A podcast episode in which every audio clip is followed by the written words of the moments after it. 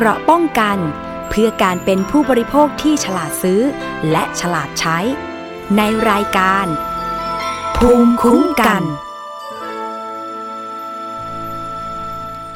สวัสดีค่ะ คุณผู้ฟังคะขอต้อนรับเข้าสู่รายการภูมิคุ้มกัน รายการเพื่อผู้บริโภคกันอีกเช่นเคยนะคะ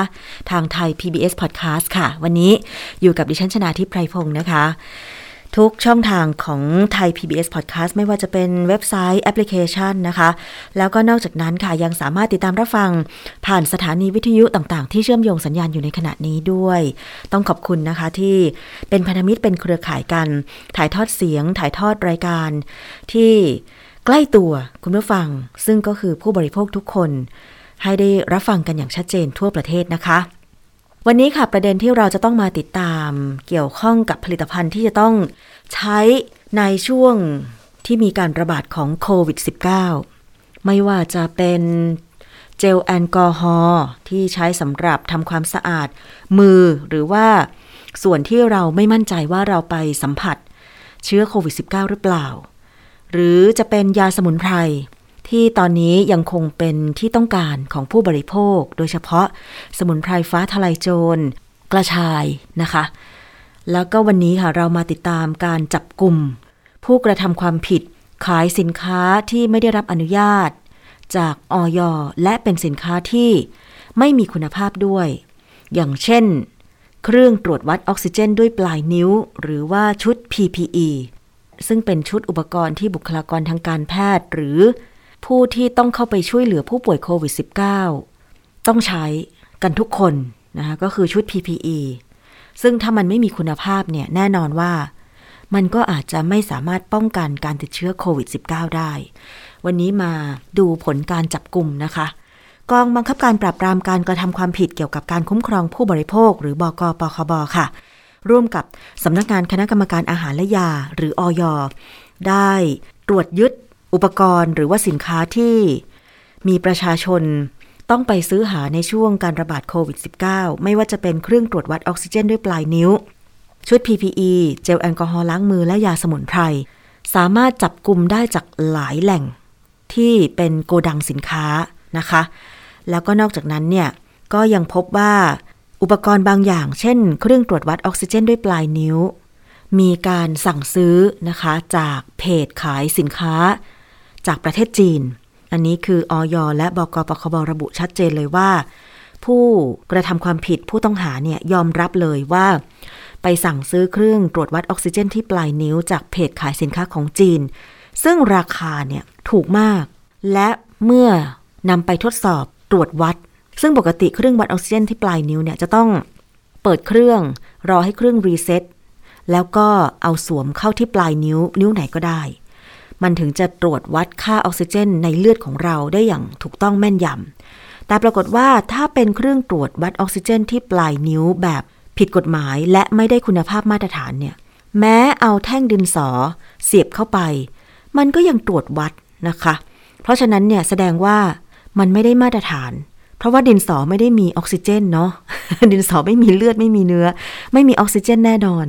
เมื่อค่ามันขึ้นอย่างนี้แสดงว่า ผลที่เราเอามาตรวจวัดที่ปลายนิ้วเนี่ย ไม่ใช่ค่าที่แม่นยำมาตรฐานมันจะส่งผลต่อ ผู้ที่ต้องการจะใช้ต้องการจะวัดออกซิเจนในเลือด ซึ่งถ้าได้ผลที่ไม่แม่นยำแน่นอนการรักษาก็ไม่ถูกต้องนะคะ เพราะฉะนั้นวันนี้เราจะมาดูถึงรายละเอียดการเข้าไปตรวจค้นโกดังเก็บสินค้าที่ผิดกฎหมายไม่ได้มาตรฐาน แล้วก็ผลการดำเนินการด้วยนะคะ จากทางด้านของ พลตำรวจตรีนัทศักดิ์ชาวนาสายผู้บังคับการตำรวจบกปคบถึงผลการจับกลุ่ม และการดำเนินการตามกฎหมายผู้จำหน่ายสินค้าที่ผิดกฎหมายค่ะ ในการดูแลรักษาผู้ป่วยโควิดนะครับ แล้วก็ดูแลในช่วงสถานการณ์โควิดนะครับ เรามีการดำเนินการร่วมกันในหลายจุดด้วยกัน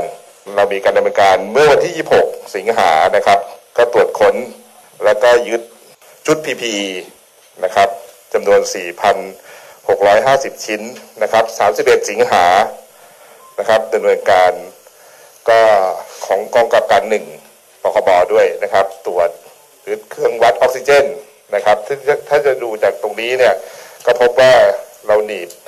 ปากกาเมจิกก็ขึ้นว่าร้อยเปอร์เซ็นต์นะครับว่าว่าออกซิเจนเข้าร้อยเปอร์เซ็นต์นะครับ ก็เป็นเครื่องวัดออกซิเจนที่ไม่ได้มาตรฐาน ในวันที่สองสิงหานะครับ ก็ดำเนินการตรวจค้นและก็ยึดในส่วนของเจลล้างมือนะครับ ที่ไม่ได้มาตรฐานนะครับ เจลแอลกอฮอล์จะเป็นจำนวนมาก รวมทั้งตรวจยึดผลิตภัณฑ์สมุนไพรนะครับ เหรียญหัวนะครับ ที่ผิดกฎหมายจำนวนกว่า 70,000 แคปซูล ค่ะจะเห็นได้ว่า โอ้โห สินค้าที่ไม่ได้คุณภาพมาตรฐาน ไม่ได้ขออนุญาตในการจำหน่ายกับออยเนี่ยนะคะ มีจำนวนมากเลยทีเดียว ทั้งยาสมุนไพรนะคะที่ ทางพลตำรวจตรีนัทศักดิ์ชวนาสายผู้บังคับการตำรวจบกปคบได้ถแถลงข่าวไปนะคะว่า เป็นจำนวนมาก ซึ่งตรงนี้ก็ต้องมีการดำเนินคดีตามกฎหมายกันต่อไปนะคะ คุณผู้ฟัง ทีนี้มาเพิ่มรายละเอียดกันอีกนิดนึงค่ะสำหรับผลิตภัณฑ์ที่ไม่ได้คุณภาพมาตรฐานที่ตำรวจบกปคบและออยจับกุมมาเนี่ยนะคะ การเข้าไปจับกลุ่ม ที่เป็นโกดังเก็บสินค้าต่างๆเนี่ยมีลักษณะเป็นอย่างไรนะคะ เผื่อว่าประชาชนจะได้ช่วยกันสังเกตค่ะว่า จุดไหนแหล่งไหนหรือผู้ค้าคนไหนเนี่ยดูแล้วว่าจะจำหน่ายสินค้าที่ไม่ได้มาตรฐาน เพราะว่ามันเกี่ยวพันถึงการรักษาผู้ป่วยโควิด -19 ด้วยเนี่ยนะคะ ดิฉันก็มีเสียงเพิ่มเติม เป็นเจ้าหน้าที่ตำรวจจากบกปคบนะคะว่า ที่ตำรวจเข้าไปจับกลุ่มจับแหล่งไหนบ้าง ไปรับฟังกันค่ะ ก็ ก็คือชุด PPE ยาสมุนไพรนะครับแล้วก็ตัวออกซิเจนนี่ก็คือซื้อมา ส่วนแอลกอฮอล์นี่ก็คือผลิตนะครับผลิต ก็คือตอนนี้ที่เราบอกก็คือเรามาตรวจยึดนะครับ อย่างที่ปทุมที่เราเข้าชุด PPE เนี่ยเราก็ได้รับแจ้งนะครับ ว่ามีการเก็บชุด PPE ตรวจสอบแล้วไม่ได้รับอนุญาตเอ่อไม่ไม่ได้เป็นสถานที่เก็บเครื่องมือแพทย์นะครับตรวจสอบเราเลยเข้าไปตรวจยึดนะครับ ตอนนี้คืออยู่ระหว่างที่เราจะต้องเรียกเขามาแจ้งข้อกล่าวหานะครับครับส่วนตัวของออกซิเจนเนี่ยก็คือเป็นผู้ต้องหาก็หนึ่งคน อันนี้เขารับเลยว่าเขาซื้อผ่านทางเพจของจีนมานะครับ ก็คือแล้วก็เอามาขายต่อนะครับเหมือนเขาเป็นคนขายส่งนะครับ แล้วก็ของตัวเจลแอลกอฮอล์นะครับ ตัวนี้ก็คือตัวเขาเองเนี่ยก็คือเขามาทำนะครับ รู้ว่าตอนนี้ความต้องการของตลาดเรื่องเกี่ยวกับเจลแอลกอฮอล์เยอะเขาก็เลยมาทำซึ่งเป็นสถานที่ที่ไม่ได้ขอเป็นสถานที่ผลิตเครื่องสำอาง นะครับ เราก็ทำการตรวจยึดนะครับ ทั้งเครื่องเครื่องจงเครื่องจักรเราก็ตรวจยึดมาหมดนะครับ อยู่ในระหว่างที่ทุกรายที่เราที่กล่าวมาคือเราดำเนินการมาประมาณเกือบสองอาทิตย์ทุกเคสเนี่ยเราก็จะต้องเรียกผู้ต้องหาผู้ถูกกล่าวหามารับทราบแจ้งข้อเอ่อมามาแจ้งข้อกล่าวหา ก็ทั้งหมด4รายนะครับออกซิเจนนี่ก็คือถ้าซื้อมานะครับก็คือตกประมาณเกือบ60บาทจากจีนนะครับแล้วก็มาขายต่อนะครับ แล้วก็เราจะเห็นว่าถ้ารุ่นนี้ขายอยู่ตามสื่อออนไลน์อยู่ประมาณร้อยกว่า บอกเลยว่ามันเป็นของที่ไม่ได้มีคุณภาพเพราะในเวลานี้เราลองแค่เอาปากกาเสียบตอนนี้ก็ขึ้นขึ้นลงลงอยู่ออกซิเจนนะครับ ค่ะจะเห็นได้ว่านี่แหละเป็นสินค้าที่ไม่ได้คุณภาพมาตรฐานเหมือนที่ทางตำรวจบกปคบบอกไว้นะคะว่าอย่างเครื่องวัดออกซิเจนปลายนิ้วเอาปากกาเสียบเข้าไป ก็ยังอ่านค่าก็ยังวัดผลนะคะ เพราะฉะนั้นเนี่ยถ้าซื้อมาใช้ในราคา 60-70 บาท แล้วเอามาขายร้อยบาทเนี่ยนะคะ ไม่ได้คุณภาพแน่นอน ถ้าเกิดผู้ที่คิดว่ามีความเสี่ยงจากการติดโควิด -19 แล้วซื้อเครื่องเหล่านี้มาใช้เพื่อที่จะคอยวัดค่าออกซิเจนภายในเลือดว่าเป็นอย่างไรเนี่ย เมื่อมันได้ผลไม่แน่นอนแบบนี้อาจจะทำให้แปลผลในการที่จะดูแลตัวเอง เช่น การกินยาสมุนไพรฟ้าทลายโจรก็ดี หรือว่าการรีบไปตรวจ RT-PCR ก็ดีเนี่ย มันอาจจะทำให้การรักษานั้นผิดพลาดไปได้ ส่งผล ไม่ดีต่อคนป่วยแน่นอนนะคะ คุณผู้ฟัง ทีนี้ไปฟังทางด้านของเภสัชกรหญิงสุภัทราบุญเสริม ผู้ทรงคุณวุฒิด้านมาตรฐานผลิตภัณฑ์ ด้านสาธารณสุข รักษาราชการแทนรองเลขาธิการ คณะกรรมการอาหารและยานะคะ ถึงผลิตภัณฑ์ที่จับกลุ่มผิดกฎหมายอย่างไร แล้วก็แนะนำประชาชนค่ะ ถึงวิธีการตรวจสอบ ก่อนจะซื้อว่าควรจะตรวจสอบอย่างไรไปฟังกันค่ะ แอลกอฮอล์เจลนะคะ อันนี้ก็คือเป็นผลิตภัณฑ์นะแอลกอฮอล์เจลเป็นเครื่องสำอางนะคะ ต้องมาจดแจ้งกับออยอันนี้เนี่ยเป็นการปลอมคือเอาเลขออยเลขที่จดแจ้งของผลิตภัณฑ์คนอื่นแล้วมาสวมนะคะซึ่งอันนี้ก็ถือว่าเป็นเครื่องสำอางปลอม วิธีการตรวจเช็คของประชาชนว่าเราซื้อนะคะผลิตภัณฑ์แอลกอฮอล์เจลปลอมหรือไม่ปลอมก็เอาเลขจดแจ้งที่อยู่ที่ที่ที่ฉลากนะคะ แล้วก็เอาเลขนี้ไปใส่ในอย. Smart Application ถ้าผลิตภัณฑ์ที่ท่านซื้อตรงกับในฐานข้อมูลของอย. นั่นแสดงว่าเป็นเครื่องสำอางที่ถูกต้องตามกฎหมาย ไม่ใช่เครื่องสำอางปลอม แต่อันเนี้ยถ้าท่านเอาเลขนะคะ ไปใส่ชื่อที่ของที่ท่านซื้อกับที่อยู่ในออยเนี่ยไม่ตรงกันนั่นแสดงว่าที่ซื้อมาเป็นเครื่องสำอางปลอม ซึ่งอันตรายก็คือเราไม่รู้ว่าเขาใส่แอลกอฮอล์ถึง 70%หรือเปล่า ถ้าแอลกอฮอล์ต่ำกว่า 70%ก็จะเป็น เครื่องสำอางที่ไม่ได้มาตรฐานก็ฆ่าเชื้อโควิดไม่ได้ และบางครั้งเนี่ยก็อาจจะใส่เมทานอลแทนเอทานอลนะคะ ซึ่งก็จะเป็นอันตรายนะคะ เข้าตาก็ตาบอดได้นะคะ เด็กสัมผัสไปก็อันตรายถึงแก่ชีวิตนะคะ เพราะฉะนั้นก็คืออันตรายในเรื่องของแอลกอฮอล์เจลปลอม ส่วนอันนี้นะคะ อันนี้เนี่ยเป็นเครื่องวัดออกซิเจนที่ปลายนิ้วที่เราเรียกว่าออกซิมิเตอร์ ออกซิมิเตอร์เนี่ยเป็นเครื่องมือแพทย์นะคะ จะต้องมาจดแจ้งกับอย. ทีนี้ออกซิมิเตอร์ที่ได้มาตรฐานเนี่ย จะต้องนะคะจะต้องผ่านอย. แล้วเราจะเช็คได้ยังไงว่าที่เราซื้อมาเนี่ยถูกต้องในมาตรฐานหรือเปล่า ง่ายๆเลยนะคะอย. เราจะมีรายชื่อผลิตภัณฑ์ออกซิมิเตอร์ที่อย. อนุญาตไปแล้วอยู่ที่หน้าเว็บไซต์เลย หน้าเว็บไซต์ของของอย. หน้าเว็บหน้าแรกเลยนะคะ จะมีรายชื่อผลิตภัณฑ์ฟ้าทะลายโจรที่ผิดกฎหมาย แล้วก็ผลิตภัณฑ์ออกซิมิเตอร์ผลิตภัณฑ์ ATK ผลิตภัณฑ์ผลิตออกซิเจนนะคะที่ อนุญาตไปแล้ว เพราะฉะนั้นเนี่ยในกรณีนี้จะเห็นได้ว่าไม่ได้มาตรฐานไม่ได้ผ่านออยใช้ปากกาเมจิกเสียบก็ขึ้นออกซิเจนแล้วเมื่อกี้ร้อยหนึ่งอันนี้เป็น 88 แล้วนะคะ แสดงว่าไม่ได้มาตรฐาน เพราะนั้นซื้อไปเสียเงินแล้วก็ยังยังไม่ได้ของที่มีคุณภาพนะคะ ส่วนต่อไปอันนี้คือผลิตภัณฑ์เหรียญหัว ผลิตภัณฑ์เหรียญหัวเนี่ยเป็นผลิตภัณฑ์สมุนไพรนะคะ มีผู้นำเข้าที่ถูกต้องตามกฎหมาย จดทะเบียนเป็นผลิตภัณฑ์สมุนไพรที่ถูกกฎหมายในประเทศไทยอยู่แล้ว คือบริษัทเออร์เวกรุ๊ปจำกัดนะคะแต่อันนี้เนี่ยเป็นผลิตภัณฑ์ปลอมที่มีผู้ลักลอบนำเข้าจากต่างประเทศหรือทำปลอมขึ้นมา เราจะเห็นว่าของที่ถูกต้องที่นะคะขายโดยผู้นำเข้าที่ถูกต้องเนี่ยกับที่ซื้อมาอย่างเงี้ยต่างกันยังไงหนึ่งก็คือที่ขายในประเทศเนี่ยที่ถูกต้องนี่จะต้องมีฉลากภาษาไทย แล้วก็ด้วยความที่ผลิตภัณฑ์ตัวนี้เป็นผลิตภัณฑ์ยาสมุนไพรการขายเนี่ยนะคะต้องขายโดยผู้มีใบอนุญาตขายยาแผนโบราณนะคะ ซึ่งขณะนี้เนี่ยคุณสามารถสั่งซื้อได้โดยตรงกับผู้นำเข้าที่ถูกต้องนะคะก็คือบริษัทเออเวเท่านั้น ถ้าไปซื้อทางออนไลน์ แล้วไม่มีฉลากภาษาไทยนั่นแสดงว่าเป็นของปลอม ที่จับมาในครั้งนี้เนี่ยนะคะก็จะเป็นของปลอมไม่มีฉลากนะคะ เพราะฉะนั้นก็ระวังนะคะอาจจะได้ของที่ไม่ได้มาตรฐานทำให้ประสิทธิภาพการรักษาโควิดเนี่ยไม่เป็นไปตามที่เราต้องการนะคะส่วนสุดท้ายคือชุด PPE ชุด PPE เนี่ยเป็นอุปกรณ์ป้องกันทางการแพทย์สำหรับบุคลากรทางการแพทย์เป็นเครื่องมือแพทย์นะคะ ผู้นำเข้าผู้ผลิตเนี่ยก็จะต้องมาอนุญาตมาขออนุญาตกับออยเช่นเดียวกับเครื่องออกซิมิเตอร์ ที่เราไปตรวจจับในครั้งนี้ก็คือ PPE ที่ไม่ได้มาตรฐาน แล้วก็ไม่ได้ขออนุญาตกับออยนะคะ ดิฉันก็ฝากเตือนประชาชนนะคะว่าถึงแม้ว่าขณะนี้สถานการณ์โควิดในประเทศจะดีขึ้นนะคะ แต่ผลิตภัณฑ์ที่เกี่ยวข้องกับโควิด ก็ยังเป็นที่ต้องการของประชาชน เพราะฉะนั้นออยกับ ตำรวจปกปกบเราก็จะร่วมการดำเนินการจับกลุ่มสินค้าที่ผิดกฎหมายนะคะ แล้วก็จะอัปเดตข้อมูลนะคะ ทั้งสินค้าที่ผิดกฎหมาย แล้วก็ถูกกฎหมายให้กับประชาชนได้ตรวจสอบนะคะขณะเดียวกันนะคะถ้าเกิดว่าท่านนะคะมีเบาะแสที่จะแจ้งเราในการกระทำผิดก็มาที่สายด่วนออย 1556 นะคะแล้วก็ตรวจสอบนะคะผลิตภัณฑ์ต่างๆ ได้โดยโหลดออยแอปพลิเคชัน หรือเข้าไปในหน้าเว็บไซต์ออยค่ะ ค่ะ แล้วนอกจากนั้นนะคะ ถ้าเกิดว่าคุณจะไปซื้อเครื่องวัดออกซิเจนที่ปลายนิ้วเนี่ยนะคะ ยังมีคำแนะนำเพิ่มเติมด้วยว่า ควรจะดูตรงไหนมีวิธีการตรวจสอบอะไรอย่างไรไปฟังเพิ่มเติมอีกครั้ง จากเภสัชกรหญิงสุภัทราค่ะ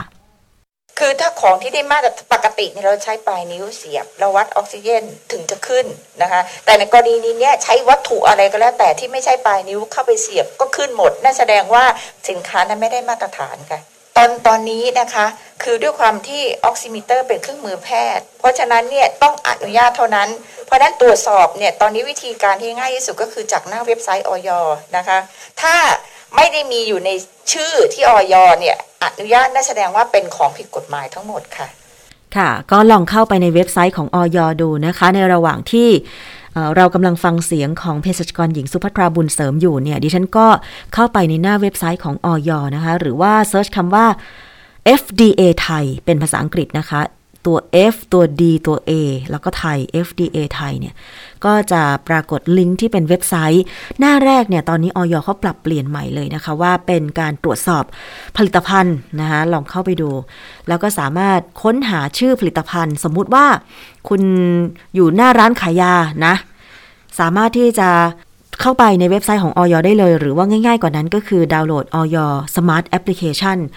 ก็จะมีบริการประชาชนค่ะ สำหรับผู้บริโภคและสำหรับผู้ประกอบการนะคะเขาแบ่งช่องกันอย่างชัดเจน คู่มือประชาชนฉบับผู้บริโภค มีสืบค้นข้อมูลใบอนุญาตการโฆษณา มีการตรวจสอบผลิตภัณฑ์ มีสาระน่ารู้ มีเรื่องร้องเรียน แล้วก็มีการรับฟังความคิดเห็นด้วยนะคะ อันนี้คือตรวจสอบได้ง่าย ๆเลย search ชื่อของผลิตภัณฑ์นะคะว่าผลิตภัณฑ์ที่คุณจะไปซื้อยี่ห้อนี้เนี่ยได้รับอนุญาตจากออยหรือยัง เราต้อง เเช็คก่อนนะคะ ก่อนที่จะเสียเงินซื้อไป เยอะเลยนะคะที่เขามีตัวอย่างให้ดูเนาะอย่างเช่น ตัวอย่างในการค้นหา มีผลิตภัณฑ์อาหาร ผลิตภัณฑ์ยาเลขที่ใบสำคัญ เขียนเลขที่ใบสำคัญ แล้วก็ค้นหานะคะว่าเป็นยาที่ออยได้รับรู้ข้อมูลไหม หรือว่าจะเป็นผลิตภัณฑ์เครื่องมือแพทย์นะคะใส่เลขที่อนุญาตไป หรือว่าค้นหาด้วยชื่อ เช่น เครื่องบดกระดูก อันนี้ก็จะสามารถค้นหาได้นะคะ คุณผู้ฟังยังไงก็ตรวจสอบกันก่อนค่ะ อย่างแม้แต่ผลิตภัณฑ์ที่เป็นสมุนไพรฟ้าทลายโจรนะคะยี่ห้อใดก็ตามที่คุณจะไปซื้อเนี่ย ก็ลองดูรวมถึงมีรายชื่อสำหรับ Rapid Test Antigen หรือ Antigen Test Kit นะคะชุดตรวจโควิด -19 ด้วยตนเอง อันนี้ก็มีรายชื่ออยู่นะคะ เขาก็จะมีการใส่ข้อมูลที่เป็นปัจจุบันเข้าไปเรื่อย ตอนนี้เนี่ยมีชุดตรวจ ATK ได้รับอนุญาตแล้วหลายสิบยี่ห้อนะคะ ลองเข้าไปดูแล้วก็ตรวจสอบกันได้ เพราะว่าสิ่งเหล่านี้เป็นสิ่งที่จำเป็นในยุคโควิด -19 ระบาดจริง ๆ นะคะ อย่างกรณีของ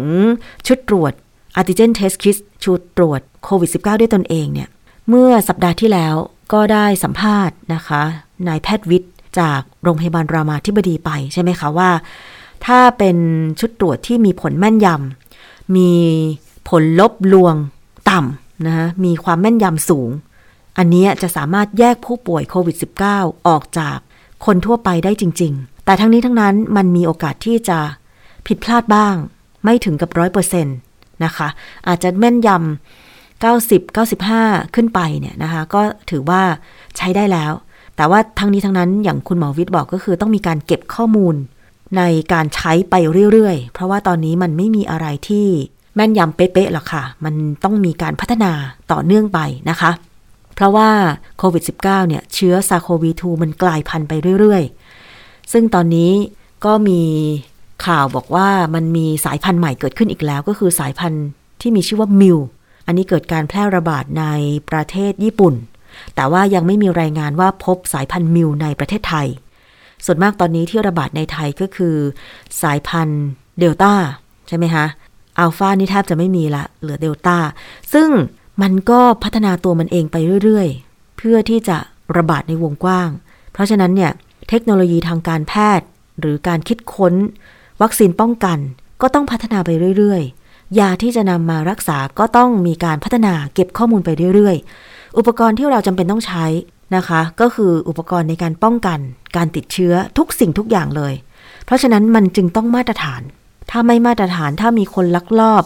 นำเข้ามาขายในราคาที่ถูก โดยเฉพาะการขายช่องทางออนไลน์เนี่ยมันอันตรายมากนะคะ ช่องทางออนไลน์ในทุกวันนี้เนี่ยมีการหลอกลวงการซื้อขายสินค้าออนไลน์กันทุกรูปแบบ ไม่ว่าจะเป็นขายสินค้าไม่ได้คุณภาพมาตรฐาน ลักลอบนำเข้ามา ซึ่งเภสัชกรหญิงสุภัทราให้ข้อสังเกตไว้อีกอย่างหนึ่งก็คือว่า ถ้าเป็นผลิตภัณฑ์ที่ได้รับอนุญาตจำหน่ายในประเทศไทยเนี่ยข้อสังเกตก็คือจะต้องมีฉลากภาษาไทยให้คนไทยอ่านเข้าใจนะคะ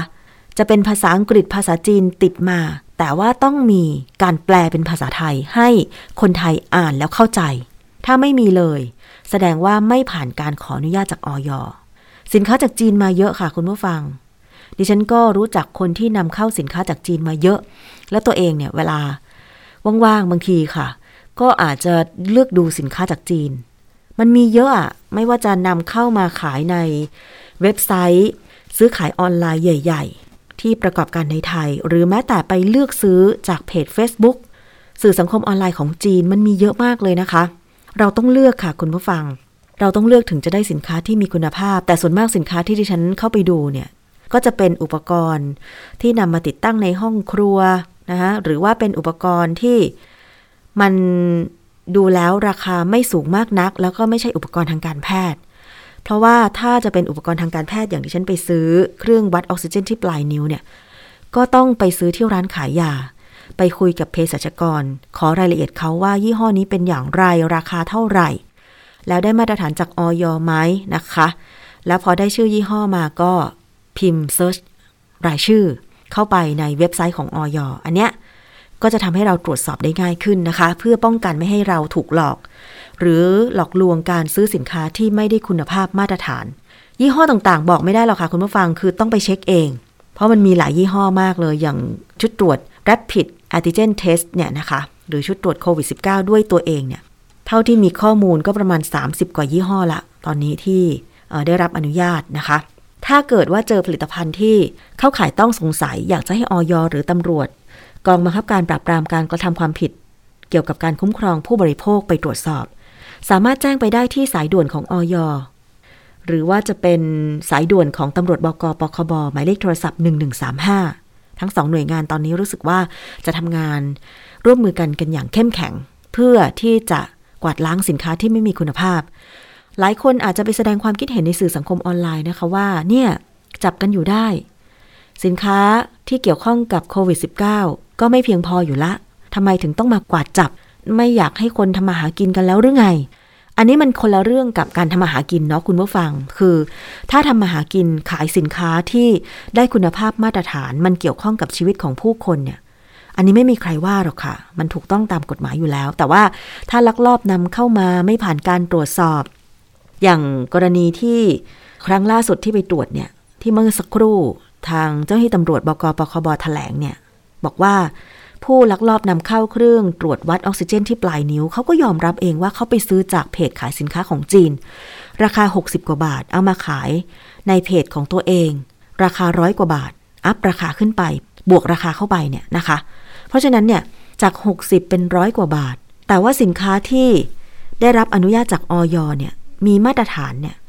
จำหน่ายในราคาเครื่องละ 1,000 กว่าบาทขึ้นไป แล้วคุณคิดว่าเครื่องร้อยกว่าบาทจะเอามาวัด ออกซิเจนมันจะได้ค่าที่มันจะรายงานผลที่เป็นจริงเหรอคะคุณผู้ฟัง มันไม่เป็นจริงแน่นอน เพราะว่าการลงทุนผลิต โดยเฉพาะเครื่องมือทางการแพทย์เนี่ยมันก็ต้องมีเทคโนโลยีที่มันจะสามารถ ตรวจสอบ หรือว่าเช็คผลคนไข้ได้แม่นยำถ้าเช็คผลไม่แม่นยำเนี่ย คนไข้มีแต่ตายกับตายนะ คุณผู้ฟังนะ อย่างเขาบอกว่าการวัดออกซิเจนในเลือดเนี่ยมีส่วนสำคัญว่า คนคนนั้นเนี่ยนะคะ อาการเป็นอย่างไร ระบบในร่างกายจะรวนหรือไม่ออกซิเจนในเลือดเนี่ยสำคัญ ซึ่งผู้ป่วยโควิดเนี่ยที่ต้องวัดออกซิเจนที่ปลายนิ้ว อยู่ตลอด เพื่อให้รู้ว่า ระบบการหายใจ การ นำออกซิเจนไปใช้เนี่ยนะคะ เป็นอย่างไร ซึ่งถ้าต่ำกว่า เท่าไหร่นะ 95 จะทำให้คนนั้นเนี่ยอาจจะหายใจไม่สะดวก แน่นหน้าอก ระบบร่างกายอาจจะล่มไปได้ คือไม่สามารถที่จะแบบว่ามีสภาพร่างกายที่ปกติได้ จึงต้องตรวจวัดค่าออกซิเจนในเลือดที่แม่นยำอันนี้มันเป็นผลทางการรักษามากเลยคุณผู้ฟัง เพราะฉะนั้นผู้ที่คิดว่า จะหาช่องทางการค้าขายแบบออนไลน์ กับผลิตภัณฑ์ที่เกี่ยวข้องกับโควิดเนี่ยค้าขายได้นะ แต่ต้องเป็นผลิตภัณฑ์ที่มีคุณภาพมาตรฐาน ยาก็ต้องเป็นยาของจริง หรือว่าเครื่องตรวจวัดออกซิเจนก็ต้องเป็นของจริง ชุด PPE นี่ บุคลากรทางการแพทย์ หรือบุคลากรสาธารณสุขด่านหน้า เขาต้องใช้เนี่ย มันจะต้องกันการติดโควิดได้ ไม่ใช่ว่าเป็นผ้าบางๆนะคะ หรือว่าไม่ใช่วัสดุที่สามารถป้องกันได้เนี่ยทำให้บุคลากรด่านหน้าบุคลากรทางการแพทย์เสี่ยงกับการติดเชื้อโควิด -19 เนี่ย อันนี้ก็จะทำให้การแพร่ระบาดไม่สามารถที่จะหยุดยั้งได้นะคะ มันส่งผลเสียทั้งระบบค่ะคุณผู้ฟัง จะขายเจลแอลกอฮอล์ก็ต้องมีคุณภาพเป็นเจลแอลกอฮอล์70%ต่ำกว่านั้นไม่ได้ สูงกว่านั้นก็ไม่ได้นะคะ ต้องเป็นประมาณ 70% ถึงจะฆ่าเชื้อโรคได้นะคะ ตรวจสอบง่ายๆเลยอย่างเจลแอลกอฮอล์เนี่ยเขาบอกว่า ถ้าเอามาถูที่ฝ่ามือนะคะ เอามาล้างมือแล้วเนี่ย มันจะต้องแห้ง มันจะต้องไม่เหนียวเหนอะหนะนะคะ แห้งภายในประมาณสักกี่วินาทีล่ะห้าวิสิบวิมันก็ค่อย ๆ แห้งไปละถ้ามันยังเหนียวเหนอะหนะโอ้โหอันนี้แสดงว่าตั้งข้อสังเกตไว้ก่อนว่า เป็นแอลกอฮอล์70%จริงหรือเปล่านะคะ คุณผู้ฟัง อันนี้ก็คือเรื่องของผลิตภัณฑ์ที่จะต้องใช้ในช่วงการระบาดของโควิด -19 ค่ะ ตรวจสอบกันต่อไปนะคะ แล้วเราเนี่ยต้องอยู่กับโควิด -19 ไปอีกนาน ติดตามข้อมูลข่าวสารกันได้ทางไทย PBS Podcast หรือว่าไทย PBS ทุกช่องทางเลยค่ะ อีกเรื่องหนึ่งนะคะคุณผู้ฟัง มาดูเรื่องของสารเคมีกำจัดศัตรูพืชค่ะมีข้อมูลรายละเอียดเผยแพร่ทางเพจของมูลนิธิเพื่อผู้บริโภคนะคะ บอกว่าเป็นข่าวใหญ่ที่สหรัฐอเมริกาค่ะ เมื่อสำนักงานสิ่งแวดล้อมของสหรัฐหรือ EPA เนี่ยประกาศแบนสารเคมีกำจัดศัตรูพืชที่มีชื่อว่าคลอไพริฟอสที่ใช้กันอย่างแพร่หลายนะคะในการปลูกผักแล้วก็ผลไม้ ซึ่งเป็นสาเหตุของผลกระทบที่เกิดขึ้นกับสมอง และระบบประสาทของเด็กและทารก อันนี้เป็นเรื่องใหญ่ที่อเมริกาเมื่อ 2 สัปดาห์ที่ผ่านมานะคะ มีข้อมูลจากไทยแพน เครือข่ายเตือนภัยสารเคมีกำจัดศัตรูพืช EPA หรือสำนักงานสิ่งแวดล้อมของสหรัฐนะคะ ประกาศแบนคลอไพริฟอสสารเคมีกำจัดศัตรูพืชที่ใช้กันอย่างแพร่หลายในผักและผลไม้ ก็นับเป็นชัยชนะครั้งสำคัญของผู้บริโภค องค์การด้านสิ่งแวดล้อม และแรงงานรับจ้างในภาคเกษตรของสหรัฐอเมริกา หลังจากมีการเคลื่อนไหวในการแบนสารพิษร้ายแรงมานานนับนับสิบปีนะคะ ผู้เชี่ยวชาญของ EPA ในยุคของประธานาธิบดีบารักโอบามา ได้มีการเสนอให้แบนสารพิษคลอไพริฟอสนี้แล้ว แต่ก็ถูกปฏิเสธเมื่อปี 2560 ค่ะ ซึ่งเป็นยุคที่โดนัลด์ทรัมป์นะคะ ได้เป็นประธานาธิบดี แต่ต่อมาเจ้าหน้าที่ระดับสูงของ EPA ชื่อว่ามิเชลฟิดดอฟนะคะ ซึ่งเป็นผู้เชี่ยวชาญ เจ้าหน้าที่ระดับสูงของ EPA ด้านความปลอดภัยของสารเคมีและมลพิษ ได้ให้สัมภาษณ์ต่อ สื่อวอชิงตันโพสต์ว่า สิ่งที่เกิดขึ้นหลังจากความพยายามกว่า 10 ปีของการพิสูจน์ทางวิทยาศาสตร์ ซึ่งเห็นได้ชัดว่าสารเคมีคลอไพริฟอสมีผลกระทบต่อพัฒนาการทางระบบประสาทในเด็ก แม้แต่ได้รับในระดับที่ต่ำที่เคยคาดคิดไว้ก็มีผลกระทบเช่นเดียวกันนะคะ การใช้สารคลอไพริฟอสทางการเกษตรจะถูกยกเลิกทั้งหมดภายใน 6 เดือนนับตั้งแต่ที่ EPA ของสหรัฐมีมติเมื่อ 18 สิงหาคม 2564 ที่ผ่านมาค่ะ ส่วนการใช้นอกภาคการเกษตร เช่น ใช้ในสนามกอล์ฟเป็นต้นนั้นเนี่ย ก็จะมีการพิจารณาอีกครั้งในปี 2565 ข้อที่ว่าหรือเดิมก็คือดาวดูปอง เป็นบริษัทผู้ผลิตสารกำจัดแมลงคลอไพริฟอส ที่กำลังเผชิญกับการฟ้องร้องดำเนินคดีแบบกลุ่ม หลังจากที่มี 4 ครอบครัวในรัฐแคลิฟอร์เนีย ยื่นฟ้องเมื่อกลางเดือนกรกฎาคม 2564 เนื่องจากว่าครอบครัวนี้เนี่ยลูกๆของพวกเขาได้รับผลกระทบทางสมองจาก ที่เขาเองก็บอกว่าน่าจะมาจากสารกำจัดแมลงคลอไพริฟอสนี้นะคะ สารกำจัดแมลงนี้นิยมใช้กำจัดศัตรูพืชในผักและผลไม้หลายชนิด โดยจากการเฝ้าระวังของไทยแพนก็พบว่าเป็นหนึ่งในสารเคมีกำจัดศัตรูพืช ที่ตกค้างมากที่สุดในผักและก็ผลไม้ กระทรวงสาธารณสุขในสมัยของนายแพทย์ปิยะสกล สกลสัตยาธร มีข้อเสนอให้ยกเลิกการใช้สารเคมีกำจัดแมลง คลอไพริฟอสและสารพาราควดและใช้เวลากว่า 3 ปี จนคณะกรรมการวัตถุอันตรายมีมติให้ยกเลิกการใช้ในที่สุด โดยคลอไพริฟอสถูกประกาศยกเลิกใช้อย่างเป็นทางการ เมื่อวันที่ 1 มิถุนายน 2563 ก็มีข้อมูลรายละเอียดที่หลายคนไปเสาะหาอ่านเพิ่มเติมกันได้นะคะ อันนี้ก็เป็นข้อพิสูจน์ทางการแพทย์ สารเคมีกำจัดศัตรูพืชต่างๆ เนี่ย มันมีผลกระทบต่อสุขภาพร่างกายของมนุษย์จริง ๆ นะคะ การเลิกใช้ได้เนี่ยจะเป็นการดี แต่ว่ามันยังคงไม่สามารถเลิกใช้ได้ ก็ต้องมีการใช้อย่างถูกต้อง เช่น ระยะเวลาการฉีดพ่นมีส่วนสำคัญ ต้องทิ้งระยะเวลาจากที่วันที่ฉีดพ่นระยะเวลานานเท่าไหร่นะคะสารเคมีเหล่านี้เนี่ยถึงจะสลายไปตามธรรมชาติ แล้วจึงค่อยเก็บเกี่ยวผลผลิต อันนี้เนี่ยในภาคการเกษตร การให้ข้อมูลความรู้แก่เกษตรกร ในวงกว้างจะเป็นส่วนช่วยทำให้สารเคมีที่ใช้ทางการเกษตรเนี่ยตกค้างในพืชผลทางการเกษตรน้อยที่สุด ซึ่งท้ายที่สุดแล้วผู้บริโภคอย่างเราๆนี่แหละ ที่จะต้องกินพืชผลทางการเกษตรนี้เข้าไป เราได้ถูกรับการสอนมาฝังหัวเลยนะคะว่าขาดวิตามินไม่ได้ เกลือแร่ก็ขาดไม่ได้ ซึ่งวิตามินและเกลือแร่มาจากไหนก็มาจากพืชผักผลไม้ ไม่ใช่วิตามินดีเนาะวิตามินดีมาจากแสงแดด หมายถึงว่าที่มาจากอาหารก็คือแหล่งของวิตามินและเกลือแร่ที่อยู่ในผลไม้ทั้งนั้นเลย เพราะฉะนั้นมันก็ควรจะเป็น อาหารที่มีการตกค้างของสารเคมีน้อยที่สุด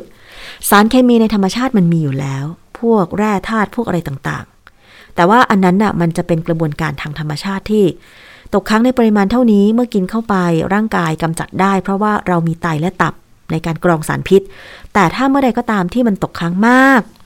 มากแล้วเรากินไปทุกวันต่อเนื่องเป็นประจำแน่นอนว่ามันย่อมเข้าไปสะสมในร่างกาย ตับและไตของเราทำงานหนัก ในการที่จะขับออกมาสุดท้ายพอขับสารเคมีหรือส่วนเกินต่างๆ ออกไม่ไหวเนี่ย ตับและไตจะวายได้นะคะ ส่งผลอย่างเช่นโรคของที่เกิดขึ้นจากการกินอาหารจากสารต่างๆ ที่มันมากเกินไปในร่างกายก็คือ โรคมะเร็งมันจะส่งผล ถึงแม้ว่าจะต้องใช้ระยะเวลาหลายปี แต่เราก็คงไม่อยากเจ็บป่วยด้วยโรคมะเร็งและโรคอื่นๆ ใช่ไหมคะ เพราะฉะนั้นก็ต้องดูแลอาหารการกินตั้งแต่ต้นทางการผลิตการปลูกเลยทีเดียวค่ะ คุณผู้ฟัง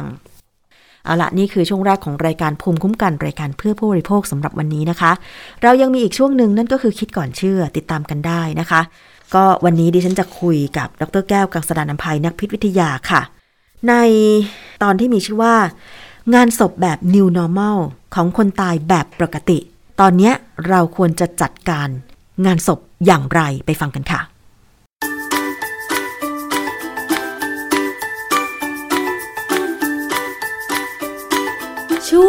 คิดก่อนเชื่อพ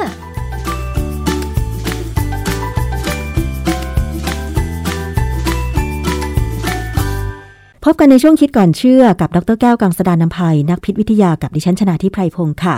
วันนี้มาคุยกันเกี่ยวกับเรื่องของวิถีใหม่หรือ New Normal ซึ่งเราปฏิบัติกันมาตั้งแต่เริ่มมีการระบาดโควิด -19 นะคะ เพราะว่าเชื้อนี้มันติดต่อกันทางลมหายใจแอร์บอลหรือว่าช่องทางการพูดคุยกันนี่แหละ เพราะฉะนั้นเขาก็เลยมีการป้องกันการแพร่ระบาดด้วยการรักษาระยะห่างทางกายภาพนะคะถึงแม้จะพูดคุยกันเนี่ยก็ต้องห่างกัน 1 เมตรขึ้นไปถึง 2 เมตร ใส่หน้ากากอนามัยทุกครั้งที่ออกจากบ้าน การไม่กินอาหารร่วมกันนะคะ แต่ว่า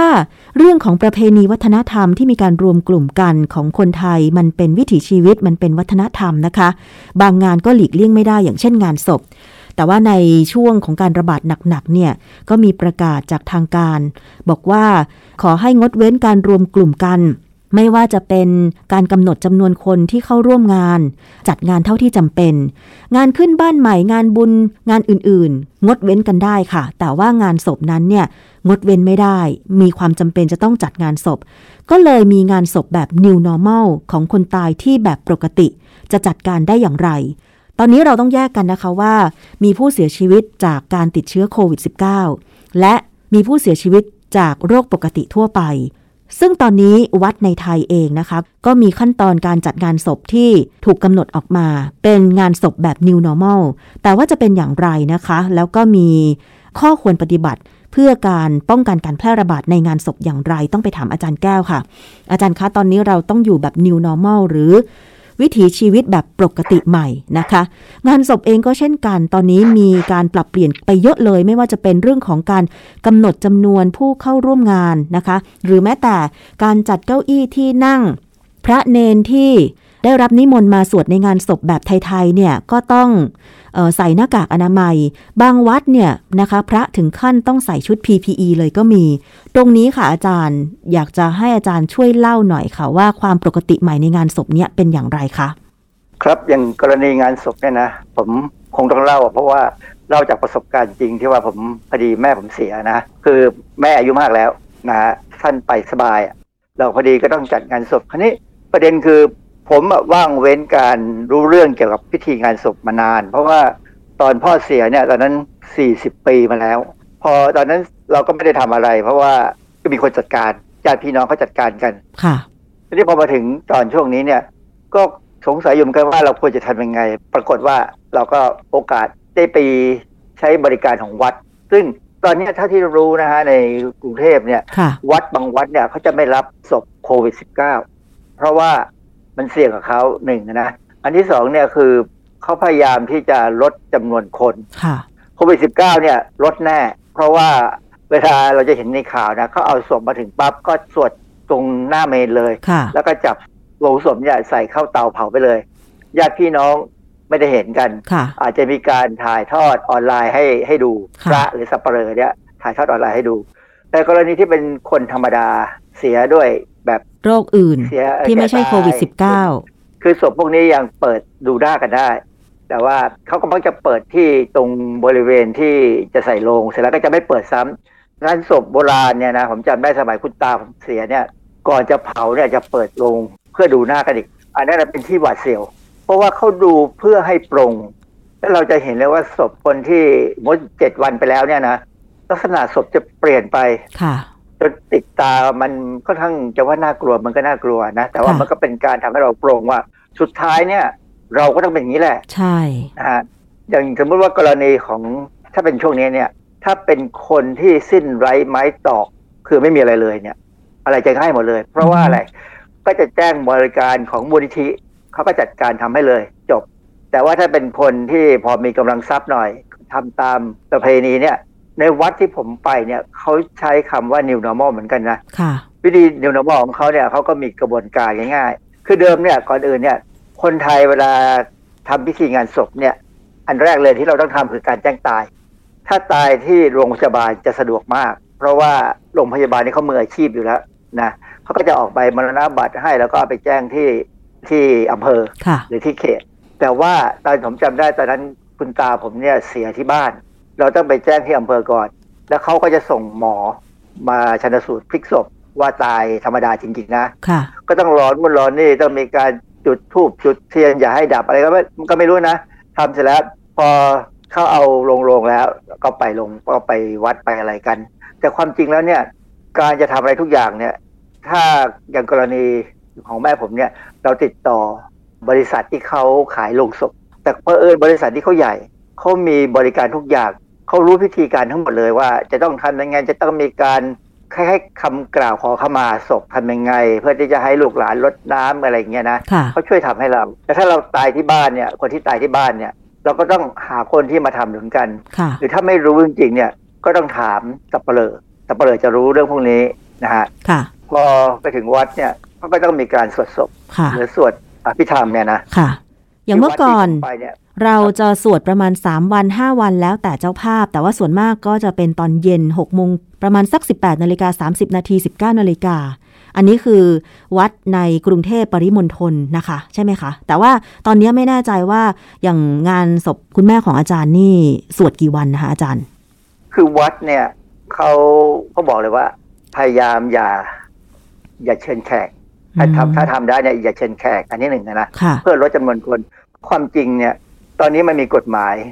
ห้ามรวมคนเกินห้าสิบคนมั้งถ้าที่ผมทราบนะ เพราะฉะนั้นถ้าเป็นไปได้อย่าเชิญแขกเขาก็บอกว่า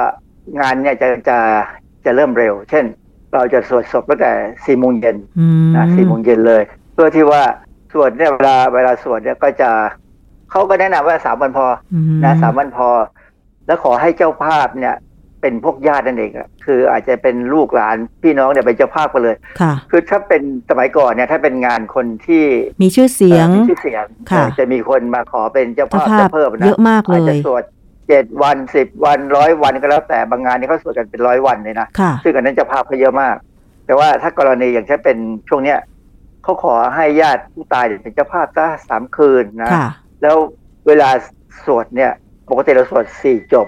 จบที่สามถึงสี่เนี่ยเรามักจะต้องมีเวลาเว้นกินอาหารกันใช่ไหมค่ะซึ่งหลายงานนะที่ผมไปนะผมมีความรู้สึกว่ามันเป็นการทดสอบความอดทนของพระนะอืมดูคนกินทั้งๆที่ว่าท่านก็ไม่ได้กินข้าวมาตั้งแต่เที่ยงอะไรเงี้ย ก็งานศพ New Normal เนี่ยตัดตรงนี้ทิ้งเลยค่ะอไม่มีแล้วเพราะฉะนั้นเนี่ย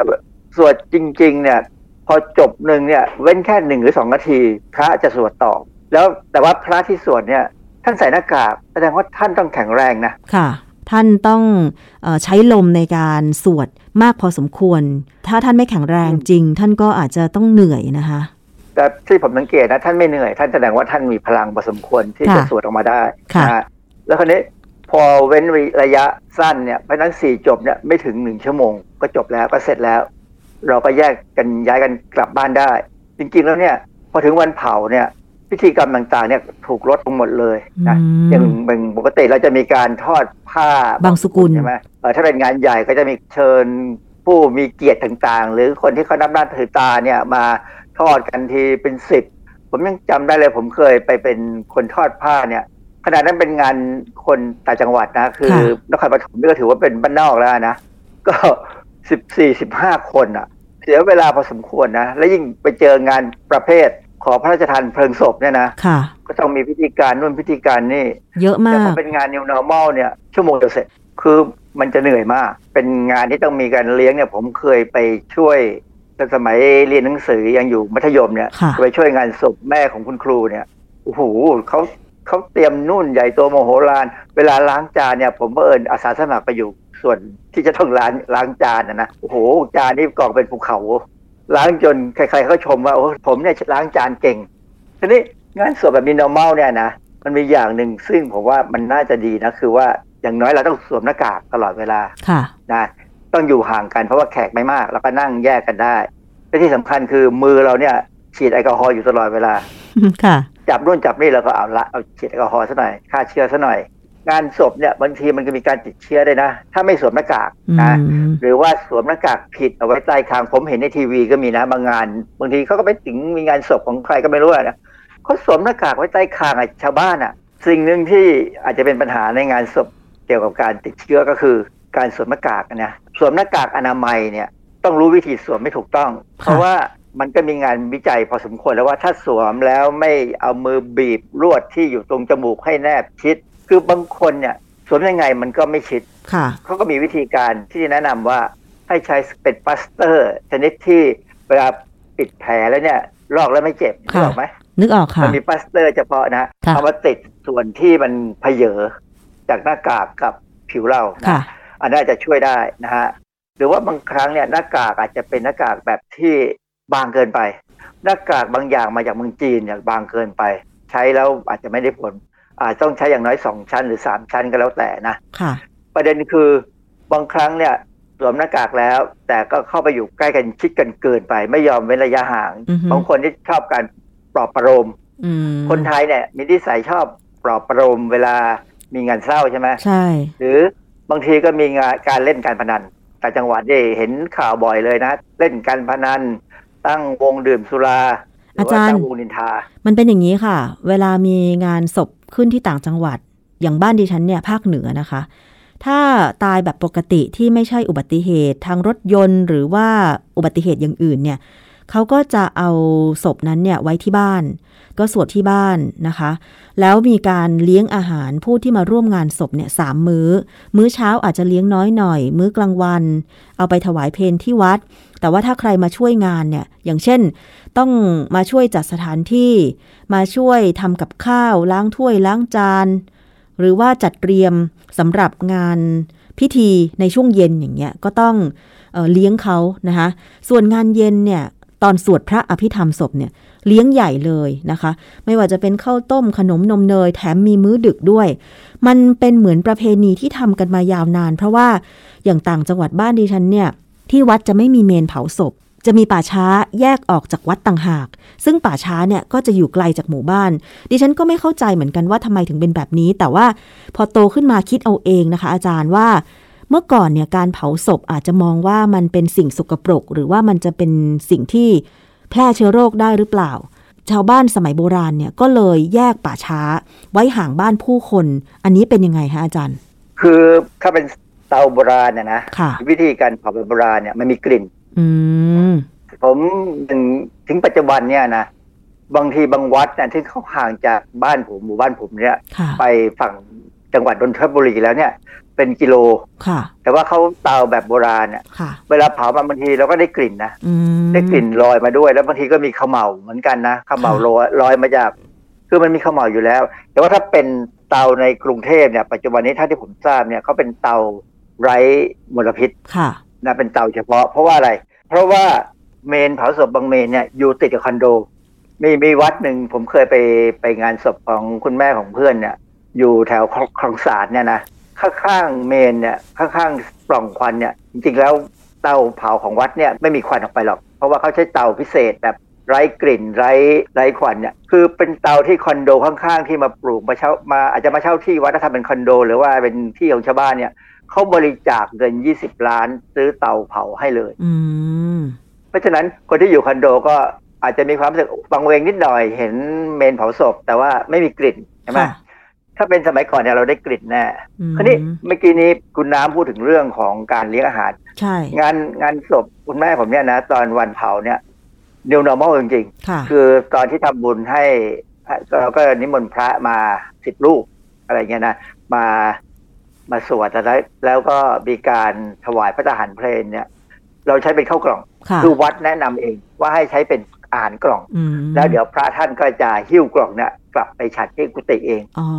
ไม่มีพะการเองก็จะไม่รวมฉัน ไม่มีการฉันณบริเวณที่สวดใช่ไหมคะอาจารย์ ไม่มีแล้วกลับไปที่กุฏิเลยคือ วัดนี้เขาคงมีประสบการณ์ว่า คือมันอาจอาจจะมีการติดติดโควิด กันระหว่างพระหรือเนนหรือว่าลูกศิษย์อะนะค่ะก็เลยป้องกันได้หมดเลย คราวนี้ป้องกันหมดแบบ แบบพอเราดูกระบวนการทั้งหมดเนี่ย ก็ค่อนข้างจะสบายใจนะ ทุกคนใส่หน้ากากหมด เจ้าหน้าที่ที่เขาทำเกี่ยวกับพิธีกรรมทั้งหมดเนี่ยใส่หน้ากากด้วยใส่เฟสชิลด์ด้วย ทุกอย่างนี่จะเร็วเป็นขั้นตอนอย่างแบบกระชับหมดเลยค่ะซึ่งผมว่ากระบวนการแบบนี้ก็เป็นเรื่องที่น่าสนใจมานั่งทบทวนนะว่า จริง ๆ แล้วเนี่ยแต่เดิมเนี่ยเราใช้เวลาเยอะเกินไปไหมอืมกับอ่าการจัดการเจ้าภาพเนี่ยจะงานเหนื่อยศพ ใช่ เจ้าภาพจะเหนื่อยไหนจะต้องเสียใจที่ญาติตัวเองเสียชีวิตแล้วก็ต้องมาดูแลแขกที่มาร่วมงานด้วยนะคะอาจารย์ ใช่เพราะว่าอย่างกรณีผมเนี่ย เรามีเวลานั่งคิด แค่เรามองไปที่โลงศพ เรามองไปที่ภาพที่วางไว้หน้าศพเราก็คิดได้ว่า เออ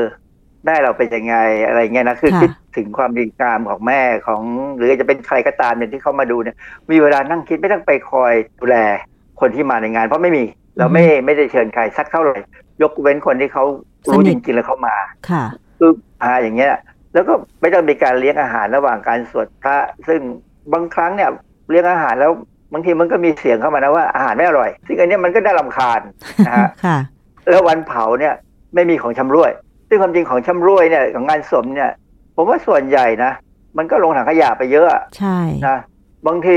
คนที่ได้มาไม่สนใจโยนทิ้งไว้ในรถไปตั้งนานกว่าจะรู้น้ำมันหม่องที่เขาให้ไปก็หมดความเป็นน้ำมันหม่องไปแล้วค่ะอย่างเงี้ยเพราะฉะนั้นเนี่ย ถ้าเรามานั่งทบทวนนะในช่วงโควิดเนี่ยว่าต่อไปอนาคตเนี่ยเราจะอยู่ยังไงเนี่ย อะไรหลาย ๆ อย่างเนี่ย เราทำให้มันประหยัดค่ะและให้มันรวดเร็ว แล้วมันลดพิธีการไปได้ในอย่างอย่างงานศพของอย่างสิงคโปร์เนี่ยสิงคโปร์นี่เป็นประเทศที่ทำอะไรประหยัดและรวดเร็ว คือเขาเวลาไม่พอนะฮะเขาต้องการความรวดเร็วแล้วก็พื้นที่เขาก็ไม่มีที่จะฝังเผาเสร็จเขาก็เอาไปเก็บไว้ในเป็นคอนโด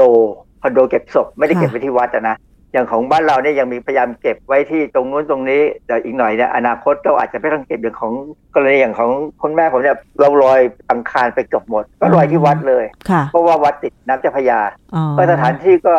ก็สะดวกดีไม่ต้องไปไกลเมื่อเมื่อก่อนเนี่ยเขาจะต้องไปหาที่ทำเลต่างๆ ไปลอยใช่ไหมที่ต่างจังบังหวัเอิดญเพราะเราแถวชนบุรีบ้างอะไรบ้างอ่าอาจจะไปสมุทรปราการอะไรเงี้ยแล้วก็ต้องเสี่ยงลงเรือไป แต่บังเอิญว่าที่ เผาเนี่ยอยู่ติดแม่น้ำเจ้าพระยา แล้วก็ทำเลดีมากเลยพระฝั่งตรงกันข้ามก็เป็นอีกวัดหนึ่ง เพราะฉะนั้นเนี่ยสรุปแล้วเนี่ยงานศพคุณแม่ผมเนี่ยผมผมไม่ได้เหนื่อยเท่าไหร่ไม่ค่อยเหนื่อยเท่าไหร่พี่น้องเขาทำก็จริงนะเราก็ช่วยพยายามช่วย แล้วก็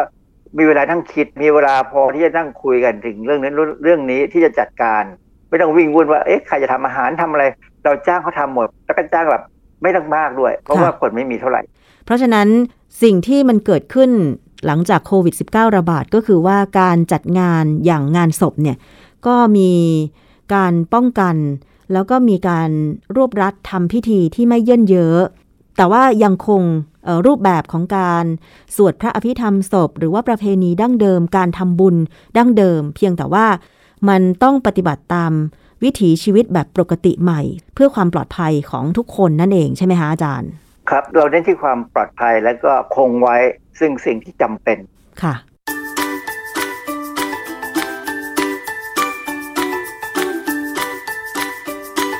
ช่วงคิดก่อนเชื่อ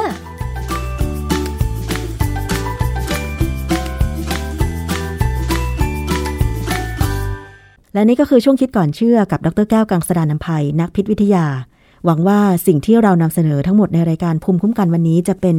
ประโยชน์ไม่มากก็น้อยนะคะ วันนี้หมดเวลาลงแล้วขอบคุณสำหรับการติดตามรับฟังทุกช่องทาง วันนี้ดิฉันชนาทิพไพรพงศ์ต้องลาไปก่อน สวัสดีค่ะ ติดตามรายการได้ที่ www.thaipbspodcast.com แอปพลิเคชัน Thai PBS Podcast หรือฟังผ่านแอปพลิเคชัน Podcast ของ iOS Google Podcast Android Podbean SoundCloud และ Spotify ติดตามความเคลื่อนไหวของรายการและแสดงความคิดเห็น โดยกดถูกใจที่ facebook.com/thaipbspodcast